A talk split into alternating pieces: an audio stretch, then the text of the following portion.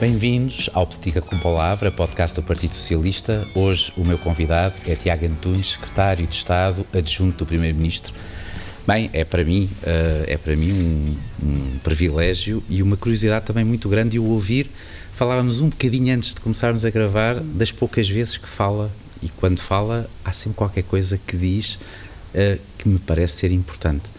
Uh, portanto, eu estou-lhe de expectativa que possa ser uma boa conversa. Muito bem, também eu agradeço o convite, é também um gosto e um privilégio estar aqui uh, e espero ter alguma coisa interessante para dizer, naturalmente. para já, eh, dentro do gabinete do Primeiro-Ministro, em que fase é que se está? Está-se numa fase de combate à pandemia ou já se está numa fase mais a olhar o futuro, pensando na recuperação económica?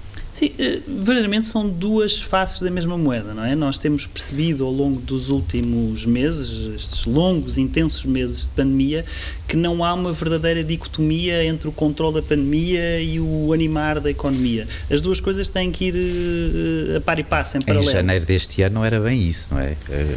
Não, a, a, verdade é que Parece que foi outro, mas passaram seis meses só. Apenas. É verdade, é verdade. Este tem sido uma velocidade uh, tremenda e temos tido várias fases e temos tido necessidade de ajustar as nossas medidas às diferentes fases da, da, da pandemia. Uh, mas verdadeiramente sem uma pandemia controlada também não há um verdadeiro retomar da economia, é isso que todos eh, creio que já percebemos com o tempo, e portanto, verdadeiramente o que temos aqui são múltiplos desafios uh, conjugados e cumulativos temos de controlar a pandemia, temos que responder aos desafios que esta pandemia eh, nos trouxe no imediato, de completar a vacinação, de continuar a reforçar as, as respostas do, do, SNS, a pensar já no próximo ano letivo, a ter um programa no, a chegar ao terreno de recuperação das aprendizagens para estes alunos que tiveram dois anos letivos particularmente uh, sacrificados. Uh, uma coisa que ficou muito evidente nesta uh, pandemia é a situação de desproteção proteção em que muita gente exerce a sua atividade profissional, as situações de precariedade, relações informais uh, e, a, e a, a, a, fragilidade que isso depois uh, uh, convoca, e por isso é que temos uma agenda do trabalho digno para responder essas necessidades de maior segurança, maior proteção de quem está a trabalhar. já lá vejo, portanto, a questão da precariedade. E pôr a recuperação em ação. e isso, tudo isso é, enfim, nós, eu gostava de poder dar-me ao luxo de escolher só uma coisa a comunicar, mas verdadeiramente temos sempre que trabalhar nestes vários tabuleiros. Quando se fala da precariedade, uh, fala-se muito desta relação do Partido Comunista a pensar na, na, na aprovação do, do, do, próximo orçamento, mas, mas é um assunto do Partido Socialista e na agenda não é um assunto do Partido Comunista, é um assunto do Partido Socialista também.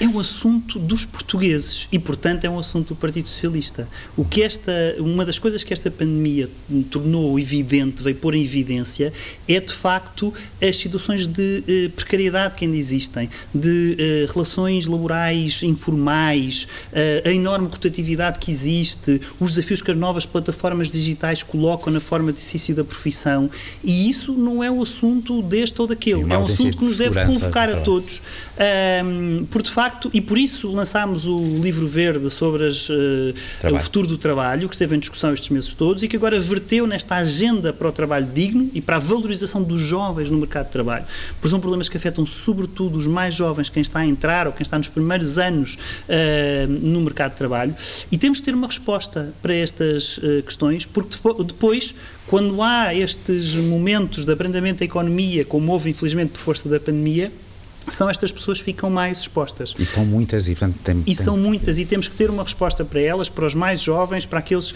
que não têm uh, uh, ainda uh, um, condições laborais de, que lhes permitam encarar o futuro com segurança. Isso é essencial também para uma outra dimensão, que é para quem quer constituir família, para quem tem projetos, é, é essencial um, termos uma resposta para estas pessoas no plano da segurança, na sua, no emprego, no plano da habitação, no plano das creches, e portanto tem, tem tudo isto para estar misturado, não é? Tem vertentes de, de demografia, de natalidade e de resposta a, a, a estas pessoas para as quais precisamos de dar uma maior uh, segurança sobre tudo isso. E, portanto, esse é seguramente um tema do Partido Socialista, uh, fala-se muito da, da, da, das questões laborais, etc. Há diferentes agendas, talvez, diria eu, ou diferentes partidos com diferentes agendas em matéria laboral, mas eu acho que se há coisa que a pandemia mostrou é que aquilo que veio ao de cima, aquilo que sobressai, é a necessidade de dar resposta a, a, a estas pessoas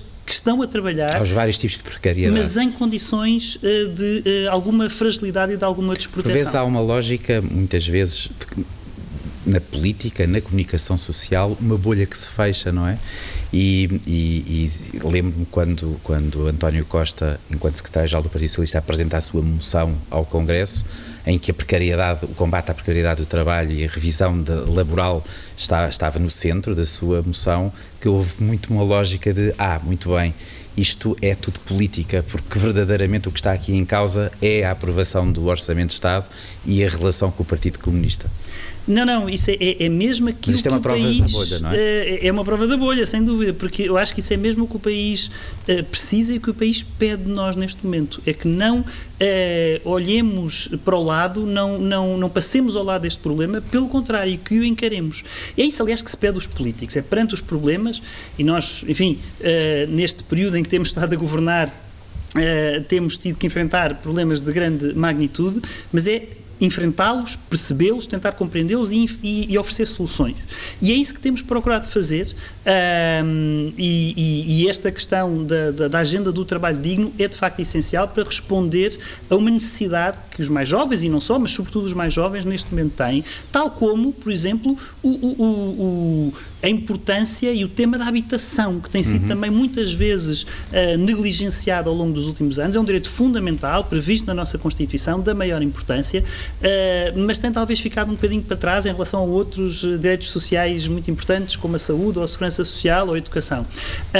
e a verdade é que se constata que neste ano de 2021 que nos encontramos ainda há imensas, eh, ainda há, enfim, Quase no, no último... à canção do Sérgio Godinho, de 75, 76. Sim, não, não, não, não, esses são os temas Sim. de uma boa vida que são necessários para a claro. pessoa ter uh, condições de realização pessoal e familiar. Uh, e, portanto, são essas as necessidades que continuamos a ter que dar resposta, respostas renovadas no meio da educação, da saúde, da habitação.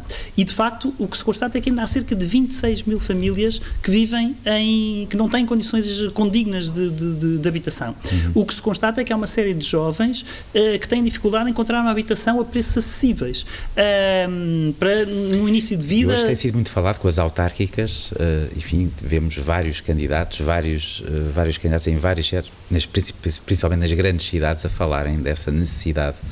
É? Falamos do plano de recuperação e resiliência, uhum. onde está a habitação também, enfim. Sem dúvida, é um item importantíssimo. Um investimento importantíssimo nessa área. Está otimista? Sim, nós temos uma. E o dinheiro é suficiente? Bom, nós vamos ter recursos financeiros uh, muito significativos ao nosso dispor, uh, cerca do dobro, uh, se somarmos o Plano de Recuperação e Resiliência com o chamado PT 2030, portanto, uhum. no fundo, os fundos comunitários da próxima, do próximo quadro comunitário de apoio, somarmos os dois, vamos ter cerca de 40 mil milhões de euros para gastar nos próximos anos, que é sensivelmente o dobro uh, do que tivemos em, em, em, períodos anteriores. E, portanto, isto é de uma enorme responsabilidade. Nós temos aqui uma oportunidade que não podemos desperdiçar de utilizar este dinheiro para sairmos desta crise económica e social em que estamos, para recuperarmos o país, mas para também respondermos às dificuldades estruturais da nossa economia, às vulnerabilidades da nossa sociedade. Em alguns casos estruturais? Em alguns casos estruturais, e, portanto, é um, uma oportunidade de recuperação desta crise, mas também de dar resposta a problemas de sempre, tornar o país mais, a nossa economia mais competitiva, o nosso país mais coeso, e isso é de uma enorme responsabilidade. Um, e, portanto, os próximos anos são muito desafiantes, porque executar toda, todas estas verbas uh, pode parecer fácil, é fácil às vezes dizê-lo, é mais uhum. difícil uh, pô-lo em prática, mas o desafio é mesmo esse, é agora passar do papel à prática. Temos o PRR aprovado, quanto ao PT 2030 estamos a finalizar uhum toda a documentação uh, que temos que enviar para Bruxelas até o final do ano, teremos uh, aprovado o acordo estratégico de parceria com a Comissão Europeia e depois os vários planos operacionais, uh, para que tudo esteja no terreno, para que possamos pôr a recuperação tudo, em ação. Se tudo correr bem, dentro de cinco anos, que país é que nós temos? Temos um país recuperado e num nível que era um nível ainda melhor do que aquele que tínhamos antes da pandemia? É esse o desígnio. É recuperar, mas no recuperar não é apenas voltar onde estávamos. É termos melhores condições para crescer. Para crescer, exatamente. Uhum. E, portanto, termos um Serviço Nacional de Saúde ainda melhor. O Serviço Nacional de Saúde respondeu de forma absolutamente exemplar ao longo dos últimos meses. Chegou a duvidar? Por... Não. Nunca duvidou? Nunca duvidei.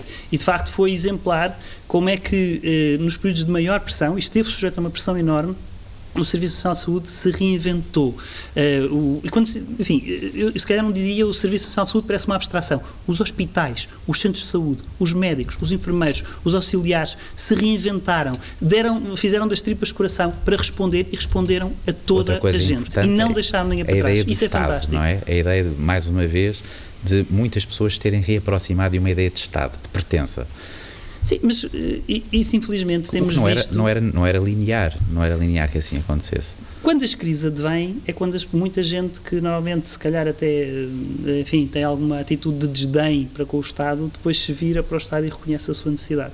Isso tem sido muito visível nas últimas crises pelas quais o país tem passado, a importância da escola pública, a importância do Serviço Nacional de Saúde, a importância da segurança social, só em apoios extraordinários Uh, por causa da crise, criados de propósito para responder a esta crise, a Segurança Social concedeu, ao longo do último ano e meio, 4.150 milhões de euros, abrangendo cerca de 3 milhões de pessoas, cerca de 140 mil empresas. Foi um esforço extraordinário uh, de resposta às necessidades. E tudo isto foi, de facto, o Estado, foi o setor público que teve que entrar a ajudar quem precisava, uh, porque no momento em que a economia para ou fraqueja, ou, é isso que acontece. Uhum. Mas aqui, eh, agora, o, o, isso foi no fundo, eh, eh, esta ajuda que era preciso dar às empresas, às pessoas, para superar com os layoffs, com uh, todas as medidas de apoio à família, uh, do complemento de estabilização, enfim, etc, etc, etc.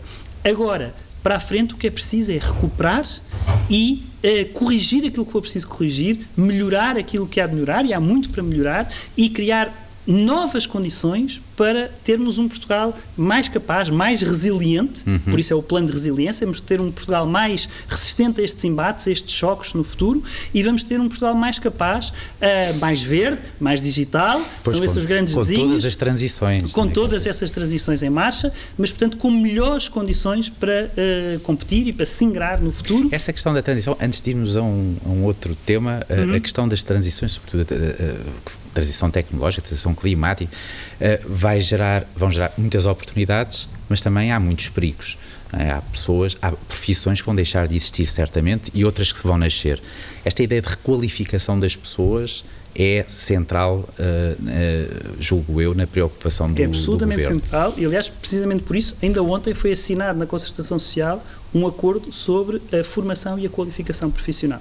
Vamos precisar muito, já precisamos, mas ainda mais, de qualificação e requalificação profissional dos nossos ativos, também na transição para a sociedade digital. Uh, e o que temos que assegurar é que estas transições são transições justas, que não deixam ninguém para trás, e que vai haver sempre alguma reconfiguração da economia uh, e isso implica também um trabalho muito importante de uh, qualificação e de requalificação das pessoas. Isso é um elemento essencial do PRR, uh, eh, é um elemento essencial deste acordo que conseguimos uhum. celebrar com os parceiros sociais e, portanto, sem dúvida que isso é um desenho Esta muito é importante coisa, para o futuro. Muita gente tem falado, a começar pelo Primeiro-Ministro, de, de, uma frase que passou a ser uma frase que eu quase, quase que é um, um mantra de governo neste momento. Ninguém fica para trás. Isto é fundamental mesmo, nesta, na ação política no futuro. Ninguém poderá ficar para trás. Assegura isso é mesmo, o desígnio é esse, o objetivo é esse, é esse o nosso desafio, é não deixar ninguém para trás, a corrigir um conjunto de vulnerabilidades sociais que o nosso país ainda tem, a, corrigir algumas assimetrias regionais, ou ter um olhar muito especial para com o interior, mas também nas grandes metrópoles, nas zonas mais urbanas, há também, uh, enfim, focos de pobreza, focos de exclusão social, temos que intervir nestas áreas todas, porque sermos mais resilientes é termos uma economia mais robusta e mais competitiva, uhum. mas também uh, uh, termos estas pessoas integradas e ajudarmos quem precisa a, a, a poder, de facto, estar preparado nesses, nessas transições do futuro. Vamos falar um, um bocadinho das autárquicas. Uhum. Portanto, eh, final de setembro, uh, o mapa autárquico vai reconfigurar-se. O Partido Socialista está num patamar que é quase, eu diria, que, vendo aqui de uma maneira mais distante, que é quase impossível ter mais câmaras do que aquelas que tem, porque porque tem, tem uma quantidade de câmaras enorme, são mais de 50% das câmaras. Uh, tendo em conta as autárquicas, tendo em conta o PRR, tendo em conta o, o, o, próprio governo e a ação governativa numa pandemia, acha que as autárquicas vão ser uma espécie de referendo ao governo? Não, acho que não. Acho que são lógicas uh, distintas. O que, o que vai estar uh, no boletim de voto é, é, a avaliação daquilo que fizeram e daquilo que podem fazer os nossos autarcas. E fizeram muito ao longo, também na pandemia. Uh, também os autarcas, os autarcas deram respostas formidáveis às necessidades uh, que esta pandemia veio, uhum. veio expor. Uh, muitas vezes em domínios que até não eram da sua competência, mas em que se atravessaram e criaram novas soluções, novos apoios, novas medidas de estar ao lado dos seus municípios. Uhum. E isso é um trabalho fantástico que os nossos autarcas têm a seu crédito e certamente que será avaliado nestas eleições, e depois tem uma potencialidade enorme, sobretudo no próximo mandato autárquico, que será aquele em que o, o processo de descentralização que adotamos vai entrar plenamente em vigor. E, portanto, as autarquias vão ganhar inúmeras competências no domínio da habitação, no domínio da saúde, uh, no domínio uh, da educação, uh, entre outras, e, portanto, verdadeiramente há, temos aqui um, um poder autárquico que é importantíssimo no nosso país, mas mas vai ter, um, um, de facto, uma intervenção redobrada Crescente. nos territórios um, e, portanto, isso... E nos anos da, da, do, do, plano de Nos recuperação. anos da recuperação e vão ter um papel decisivo também uh, na recuperação Grande do país. São parceiros essenciais, as autarquias, parceiros essenciais nesta, nesta recuperação uh, e, portanto, é tudo isto que está em jogo nestas autárquicas. É por isso que é preciso, uh, de facto, escolher as autarcas bem, porque eles vão ser decisivos também, nos, como foram nesta pandemia, mais uma vez nesta pandemia, se vão no futuro. António Costa, que tem apresentado, sobretudo nas capitais de distrito, vários dos candidatos do Partido Socialista, uh, uh, tem falado muito na, na responsabilidade de, dos investimentos, do dinheiro, de conseguir aplicar bem o dinheiro. Uh, neste caso, é uma vantagem ter autarcas socialistas num, num, ano, em três ou quatro anos, próximos três ou quatro anos, em que os fundos vão ser, uh, vão ser distribuídos e aplicados? Bom, os autarcas são conhecidos por saber executar bem os fundos europeus, uh, recorrer ao máximo de fundos europeus possível, aproveitar todas as potencialidades um, e aplicá-lo em benefício dos seus territórios. É isso que certamente farão, agora com recursos acrescidos que o nosso, que o nosso país vai ter à disposição, um, e são, como disse, parceiros essenciais nesta recuperação em ação. São, são parceiros que estão muito próximos do terreno, sabem identificar muito bem as necessidades uh, e são uh, decisivos a utilizar bem, de forma eficiente, todos os recursos disponíveis uh, para, de facto, criar melhores condições no sítio onde as pessoas moram para. Um, para que, para que, as pessoas tenham melhores condições de vida, porque em última análise é isso que está em causa. Sr. Secretário de Estado, uh, falando agora aqui de, de, ligando com uma ligação às autárquicas, a oposição ao Partido Socialista, para o PSD seguramente é, uh, é um momento mais, uh, para a liderança do PSD, é um momento mais importante as próximas autárquicas, certamente. como é que tem visto a oposição ao governo? Já, passa, já passou por várias fases, uhum. em que fase é que está? Bom, não, não está numa fase famosa, parece-me. Falando em concreto do meu partido da oposição, do PSD, o PSD na atualidade, uh, parece-me que é um partido uh, aliado, uh, dissimulado e, em vários momentos, mesmo desesperado. e eu explico porquê. É um partido aliado porque é um partido que está, parece-me, absolutamente desfasado dos interesses, dos anseios, das preocupações, das necessidades dos portugueses. Um, eles dizem que têm lá um Conselho Estratégico Nacional que parece que produz uns papers que certamente são academicamente muito interessantes, mas de propostas concretas para tudo isto temos vindo a falar até agora, para os problemas dos portugueses, não se vê nada. Uh, o PSD tem sido absolutamente incapaz de propor uh, soluções para aquilo que as pessoas precisam, uh, que é condições de habitação condigna, habitação a preços acessíveis para constituir família, acesso à creche, quem está em layoff saber como é que vai sair do layoff, as empresas com que apoios é que podem contar, quem, quem trabalha em condições de precariedade, como é que pode ter mais segurança no emprego estas coisas que são as coisas que interessam à vida das pessoas, sobre isto o PSD é um deserto absoluto de ideias.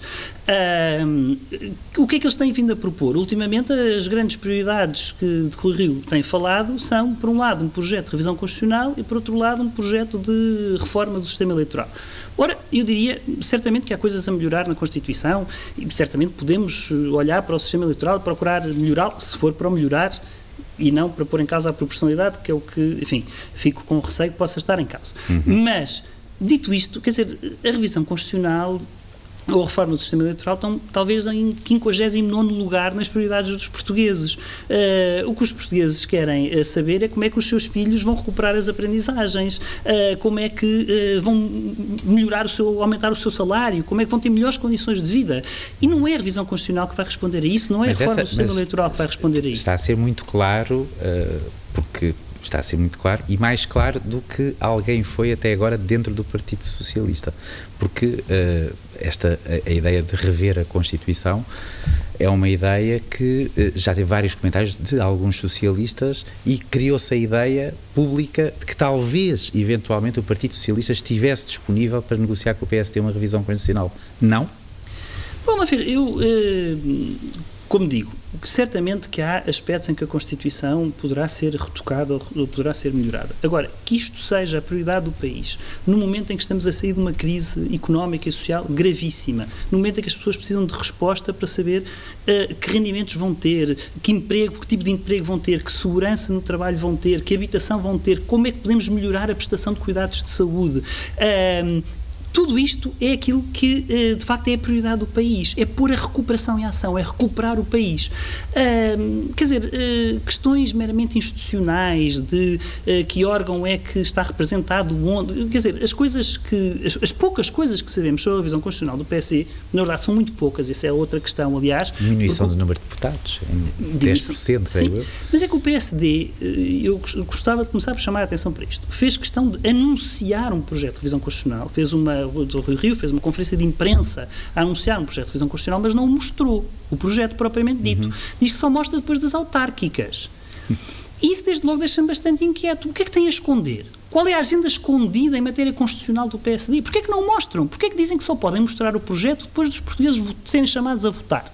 O que é que não podem mostrar aos eleitores? O que é que suspeita que possa lá estar? Eu olho, não sei, mas eles dizem que vão eliminar 30 artigos da Constituição.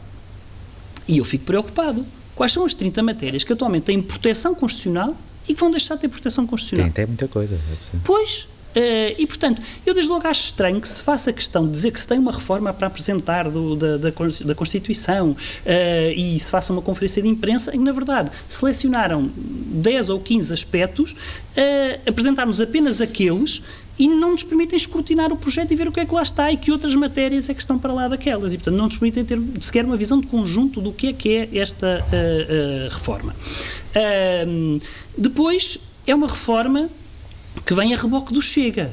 Uh, uhum. Porque verdadeiramente isto nasce, sabemos que nasce com o acordo que foi estabelecido entre o PSD e o Chega para chegar ao poder nos Açores. Acha que isso é, que é, é, é como é que se diz? O gato, a cauda escondida com o rabo de fora? O gato escondido, o gato escondido com, com, com, rabo... com o rabo de fora, sim. Acha que ver, faz uma ligação direta? Portanto, não, essa ligação foi feita e foi tornada pública pelo Chega.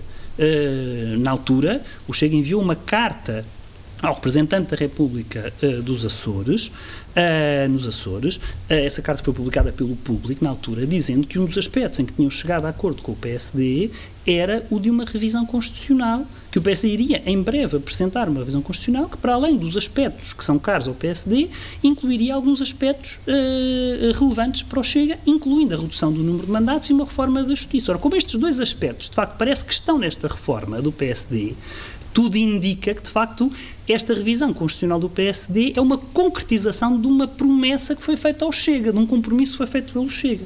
Isto eu acho, francamente, grave.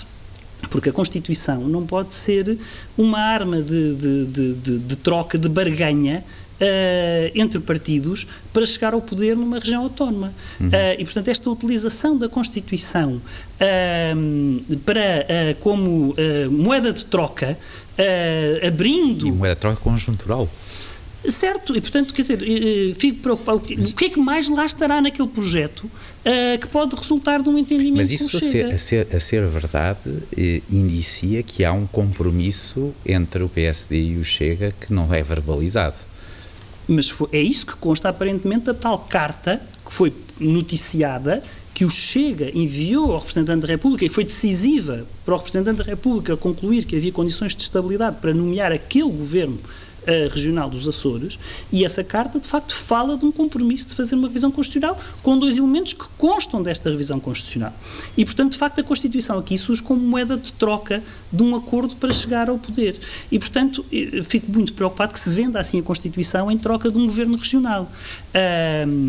Isso deixa-me particularmente inquieto quanto ao que lá estará e que não conseguimos e, ver e o que mais está. extrapolar aqui da, da, da, questão do governo regional dos Açores para um governo, para uma, uma, uma, uma um cenário futuro numas eleições legislativas e numa, numa, numa relação que, que pode uh, ser uma relação de poder entre o PSD e o Chega. Bom, eu eh, assusta-me que haja vários responsáveis políticos relevantes no PSD que falem abertamente disso e que convivam abertamente com essa ideia de um entendimento ou de uma aproximação entre o PSD e o Chega. Verdadeiramente vejo isso como algo que é eh, preocupante. Um, e, portanto, um, enfim, acho que à volta do Chega mesmo, um partido que ainda recentemente no seu Congresso, a grande medida que aprovou foi a de um cadastro e eu saliento a palavra, a de um cadastro étnico-racial, Uh, eu acho que um partido, em torno de um partido como este, o que se deve fazer é mesmo um cordão sanitário, um cordão higiênico. Uhum. Uh, quando vejo representantes responsáveis do PSD a admitir, a tentar normalizar o Chega e a admitir a possibilidade de entendimentos com o Chega, isso deixa-me um pouco preocupado. Mas agora, só para terminar o tema da revisão constitucional, há um outro aspecto que me deixa inquieto, que é uma das poucas coisas que o PSD nos revelou é, foi a existência, a introdução de uma, de, uma, de uma cláusula na Constituição de limite ao endividamento público, que rigidifica, uh, cria um travão ao endividamento público. Ora, qual era a consequência desta cláusula se já estivesse em vigor? É que nós não teríamos podido responder a esta crise da forma que respondemos. Teríamos tido que responder a esta crise pandémica da forma como o PSD e o CDS responderam à anterior crise, com austeridade. Isto é rigidificar a austeridade na Constituição. Uhum. Isto é consagrar o modelo que eles sempre tiveram de não há alternativa. E, portanto, temos que cortar salários, temos que cortar rendimentos, temos que aumentar impostos. Eh, e, portanto, o, o, o que a história da resposta a esta crise, quer ao nível europeu, quer ao nível nacional, nos mostrou que houve uma alternativa, respondemos de forma diferente, apoiando as pessoas, apoiando as empresas e o Estado surgindo a terreiro para, de facto, ajudar quem precisava, deixando funcionar os estabilizadores automáticos, isso teria sido impossível com esta revisão constitucional do PSD se ela já existisse. E, portanto, verdadeiramente, por isso é que eu dizia que o PSD é um partido também, para além de uh, aliado dos interesses portugueses, dissimulado, porque tem verdadeiramente uma agenda escondida Escondido. da austeridade. E isso vê-se em várias coisas. Vê-se nesta revisão constitucional com limites blindados ao endividamento público, vê-se quando, em reação ao último Orçamento de Estado, que era um orçamento de resposta à crise, de apoiar as pessoas, de criar novas prestações sociais, novos apoios às empresas, a primeira reação do Dr. Rui Rio foi: ah, isto é um orçamento que dá tudo a todos. E, portanto, foi, foi, a postura do PSD foi a de criticar uma suposta excessiva generosidade do orçamento, que era generoso em excesso. E ainda antes disso, quando o Governo levou ao Parlamento o projeto de, de, PRR, de Programa de Recuperação e Resiliência, e a visão estratégica que estava subjacente a esse projeto, o PSD, sobre isso aos costumes nada disse, e o que veio dizer naquele debate, pela voz do Dr. Rui Rio, foi que não devíamos subir o salário mínimo nacional foi manifestar-se contra o aumento do salário mínimo nacional. Portanto, isto é a agenda escondida, isto é, recorrendo à sua imagem, isto é austeridade com o rabo de fora. Isto é, contra o aumento de salários e aumento de rendimentos, criticando uma suposta generosidade em excesso de um orçamento de resposta à crise e rigidificando e congelando na Constituição a dívida pública para que não possa haver outra resposta que não a resposta da austeridade. Isto é particularmente preocupante. Muito bem. Duas questões para acabar. Uma, uma que tem a ver ainda com a oposição, mas a oposição à esquerda circula aí um rumor nos chamados mentideiros, não é? que há um acordo um, um acordo uh, entre o Partido Socialista e o Partido Comunista para a viabilização do próximo Orçamento de Estado e que esse acordo não vai sofrer qualquer atropelo com as autárquicas. É verdade ou não? Não, não, não, não devemos dar como garantido aquilo que não é garantido. Uh, o que é garantido é única e exclusivamente que há um trabalho em curso, uh, como tem havido nos anos anteriores, uh, nesta fase, é uma fase em que trabalhamos, em que nos reunimos, em que procuramos ouvir, uns, ouvirmos uns aos outros. é um processo difícil, Uh, e, portanto, qualquer ideia de que isto é tudo um processo faz de conta, porque já está tudo cozinhado, é tudo rigorosamente falso. É um processo difícil, um processo complexo. Uh, estas negociações são negociações exigentes, em que os partidos fazem, uh, de facto, colocam muitas questões e questões,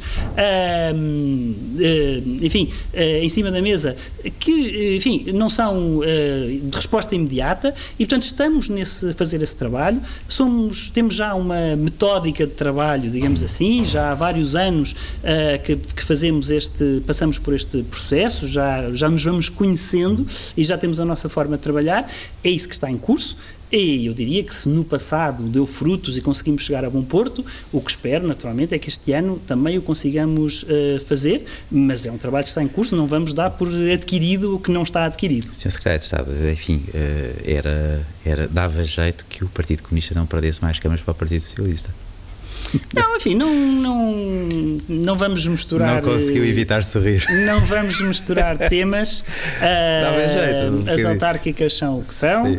Um, e no plano parlamentar temos estas negociações quanto ao Orçamento de Estado, não apenas, aliás, com o Partido Comunista, um, com o Bloco de Esquerda, com o, PEV, com o PAN, Mas com as deputadas não há inscritas. Mas há mais reticências em relação ao Bloco de Esquerda do que ao Partido Comunista. O próprio uh, Primeiro-Ministro tem, tem falado muitas vezes na maior dificuldade de gerir a relação com o Bloco de Esquerda. Tem essa ideia? Não, são partidos distintos, têm, têm métodos de trabalho distintos, têm uh, comportamentos negociais distintos é normal, mas já temos vindo a entendermos, quer com uns, quer com outros. O ano passado, por exemplo, aliás, foi possível viabilizar o orçamento para 21 com o PCP sem o voto do Bloco de Esquerda, uhum. mas meses antes, poucos meses antes, tinha sido possível viabilizar o orçamento suplementar com o Bloco de Esquerda sem o PCP. E, portanto, uh, já fizemos entendimentos com ambos, já fizemos entendimentos com um, com outro, uh, e aquilo que esperamos é, neste momento, uh, chegar a um, a um entendimento o mais alargado possível neste orçamento que é decisivo para uh, recuperarmos da crise, para pormos a recuperação em ação. E, portanto, não passa pela cabeça que nesta fase em que estamos a sair desta crise, uh, que não seja possível, como foi no passado, chegarmos uhum. a um entendimento. É preciso é que ninguém feche a porta às negociações e continuemos a trabalhar. E aparentemente o Bloco de Esquerda pagou um preço uh, alto por não viabilizar o último orçamento. Eu creio que eleitor, os nossos eleitorados, o eleitorado do PS, também o eleitorado do Bloco Esquerda, o do PCP, de facto, o que nos dizem é que uh, pretendem que nos entendamos Uh, e, portanto, uh, se há um partido que, que se põe de fora deste entendimento e que vota contra o Bloco de Esquerda ao lado da direita, de facto é natural que o seu eleitorado o penalize, porque claro. não é isso que se espera do Bloco de Esquerda. Para acabar, Sr. Secretário de Estado, uh, enfim, Secretário de Estado adjunto do Primeiro-Ministro, trabalhar muito próximo de António Costa, deve ser particularmente interessante e particularmente desafiador e complicada às vezes, provavelmente, mas uh, uh, lembro-me há uns anos numa, num congresso do Partido Socialista que António Costa disse que ainda não ia pôr os papéis para a reforma. Bem, uns anos depois, não só não vai ainda meter os, os papéis para a reforma, presumo, como há muita gente, muita gente não socialista à direita e à esquerda que acha que António Costa agora é, tem suficiente qualidade para se candidatar a um lugar europeu. Portanto, eh, eu diria até que há muita gente com uma imensa vontade de o ver pelas costas. eu acho que só pode ser isso, de facto. Bom, António Costa tem inúmeras qualidades, são bem conhecidas para desempenhar múltiplos cargos aquele que ele exerce neste momento é aquele em que está focado, de facto não, não, não pôs os, os papéis para a reforma e, e, temos grandes desafios pela frente com, esta, com estes fundos que vamos ter ao nosso dispor e que não podemos desperdiçar, de facto para recuperar Portugal e tornar uh, uh, Portugal mais, uh, mais competitivo. e é nisso que não só o Primeiro-Ministro, como todo o Governo está focado. Agora, acho muito compreensível que os seus adversários políticos o gostassem de ver num outro lugar qualquer, porque isso, enfim, facilitava-lhes a vida, certamente quanto a si, está pronto para este combate ao seu lado, ao lado de António Costa? Naturalmente. Ainda não está cansado o suficiente? Não, fortemente empenhado e, e em, em, dar resposta aos problemas dos portugueses. Temos passado por muito, mas temos agora também, por outro lado, recursos que nos permitem encarar uh, os próximos tempos com, uh, enfim, como uma oportunidade de fazer coisas que uh, não foram feitas e que o país precisa, e é nisso que estou naturalmente muito empenhado. Foi um prazer. Obrigado, eu, foi um prazer. Muito obrigado.